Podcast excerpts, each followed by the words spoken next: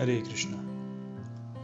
एक व्यक्ति था जो बहुत दुखी था, बहुत परेशान था। उसके खुद के जीवन में उसने इतनी बुरी आदतें डाल रखी थी कि उन बुरी आदतों की वजह से वो परेशान था। और साथ ही में आसपास के लोग, आसपास का वातावरण इतना नेगेटिव हो चुका था कि लोग आकर परेशान करते थे, टोकते थे, कोसते थे, डांटते थे। हर तरफ़ से नेगेटिविटी हर तरफ़ से नेगेटिविटी बहुत परेशान था। उनसे वो बाहर आना चाहता था। एक बार उसने सुना कि पास ही में जंगल में एक साधु आए हैं, जो काफ़ी तपस्वी हैं। तो बहुत उम्मीद के साथ, बहुत आशा के साथ खुद में सुधार लाने के लिए वो साधु से मिलने के लिए गया। वो जब जंगल में गया, उन्होंने देखा कि एक पेड़ के नीचे एक साधु हैं जो तपस्या कर रहे हैं वहाँ पर जाता है, उन्हें प्रणाम करता है और उनसे बोलता है कि महाराज, मैं पास ही में गाँव से आया हूँ और मैं अपने जीवन से बहुत परेशान हूँ। इतनी बुरी आदतें मेरे अंदर हैं, बुरी समस्याएँ मेरे अंदर हैं, उसके अलावा आसपास लोग बुरे हैं, परेशानियाँ बहुत ज़्यादा है, समस्याएँ ज़्यादा मैं पूरी तरीके से थक चुका हूँ, हार चुका हूँ। कैसे इन सारी चीज़ों से बाहर आऊँ? इसके समाधान के लिए मैं आपके पास आई हूँ। वो साधु कहते हैं, ठीक है, आप खड़े हो जाइए। वो खड़ा हो जाता है। अभी आपका सीधा पैर आप ऊपर कीजिए और उसे हवा में ही रखिए थोड़ी देर। ओके, कर देता है। फिर बोलते हैं, अभी आपका उल्टा पैर आप ऊपर कीजिए और उसे हवा में रखिए। बोलता है कि महाराज, ये कैसी बात है? मेरा ऑलरेडी सीधा पैर हवा में है, अभी मैं उल्टा पैर कैसे उठाऊं? मैं तो गिर जाऊँगा।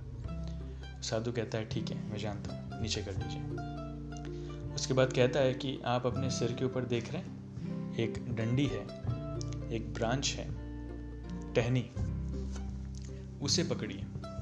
उसे पकड़ता है थोड़ी ऊपर थी, थोड़ा उसे ऊँचा होकर पकड़ना होता है। तो आप अपना सीधा हाथ ऊँचा कीजिए और आप उस डंडी को, उस टहनी को पकड़िए तो वो पकड़ता है। और बोलते हैं, ठीक है, अभी आप अपना उल्टा हाथ ऊँचा कीजिए और उससे उस टहनी को पकड़िए। तो वो उल्टा हाथ ऊँचा करता है और टहनी को पकड़ने का प्रयास करता है, क्योंकि टहनी ऊपर थी तो प्रैक्टिकली उसे थोड़ा ऊँचा उठना पड़ता है। तो वो अपने पैरों के भी अंगूठे तक आ जाता है और बड़ी मुश्किल से उस टहनी को पकड़ता है। फिर साधु कहते हैं कि ठीक है, अभी आप अपने दोनों पैर छोड़ दीजिए। और जैसे वो दोनों पैर छोड़ता है तो उस टहनी के सहारे वो झूल जाता है और उसे अच्छा भी लगने लगता है। एक प्रकार से झूला है।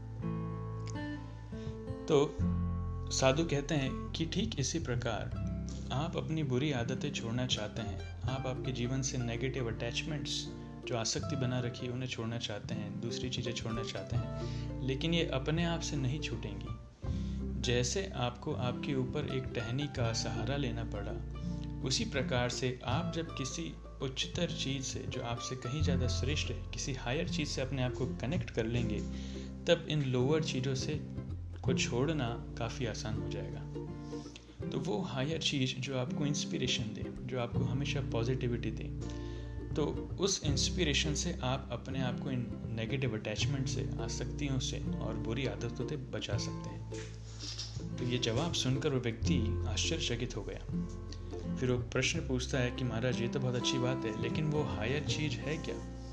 What is that higher thing तो साधु कहते हैं that higher thing is the strong purpose sense of purpose and spiritual connection see spiritual connection हमारा आध्यात्मिक संपर्क, हम आत्मा हैं और आत्मा बहुत ही विशेष है, पवित्र है। जब हम अपने आप को पहचानेंगे, हमारा संपर्क आत्मा है, आत्मा से है, भगवान से है, जो अपने आप में पवित्र है, शुद्ध है। तो वो कनेक्शन वो हमें सहायता देता है जिसके आधार पर हम बड़ी आसानी से अपने आप को ऊपर उठा सकते हैं। इस्कॉन के संस्थापक आचार्य कृष्ण कृपा मूर्ति श्री श्रीमद अभय चरणा, अरविंद भक्ति, वेदंत स्वामी शिल प्रभुपाद, वो जब अमेरिका गए थे उन्नीस सौ पैंसठ में तो वो जिस वर्ग में व्यक्तियों को उन्होंने प्रचार किया, वो हिपीज थे। हिपीज मतलब वो अमीर परिवार के लड़के लड़कियाँ थे, लेकिन उन्होंने घर परिवार छोड़ दिया था। सड़कों पर रहते थे, शराब के नशे में दिन रात रहते थे, कभी भी सोते थे, मांस खाते थे, जुआ खेलते थे, अवैध यौन संबंध करते थे। कई कई लोग तो वहाँ पर नशे के कारण मर भी जाते थे। तो ऐसा प्रैक्टिकली जानवरों से भी ज़्यादा बदतर जीवन वो रह रहे थे। लेकिन शिल प्रभुपाद ने उन्हें भगवान से जोड़कर हरे कृष्ण महामंत्र देकर भगवत गीता के प्रवचन सुनाकर भगवान से जोड़कर उन्हें इतना शुद्ध बना दिया कि उनका पूरा जीवन सुधर गया। ऐसे एक नहीं, दो नहीं, हज़ारों हज़ारों लोग उनका जीवन सुधर गया। और आज पचास, पचपन साल बाद भी वो लोग इतना अच्छा जीवन जी रहे हैं कि पूरे विश्व में बाकी दूसरे लोगों को वो शुद्ध जीवन जीने की प्रेरणा दे रहे हैं। तो भगवान से जुड़ने से वो इस स्पिरिचुअल कनेक्शन से ये फ़ायदा होता है।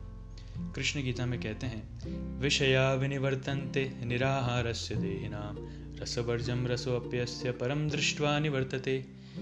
एक आत्मा इंद्रिय तृप्ति के निम्नतर भोगों से बहुत ज़्यादा आसक्त होता है, लेकिन जैसे ही उसे परम रस मिलता है तो ऑटोमेटिकली निम्नतर रस अपने आप चले जाते हैं।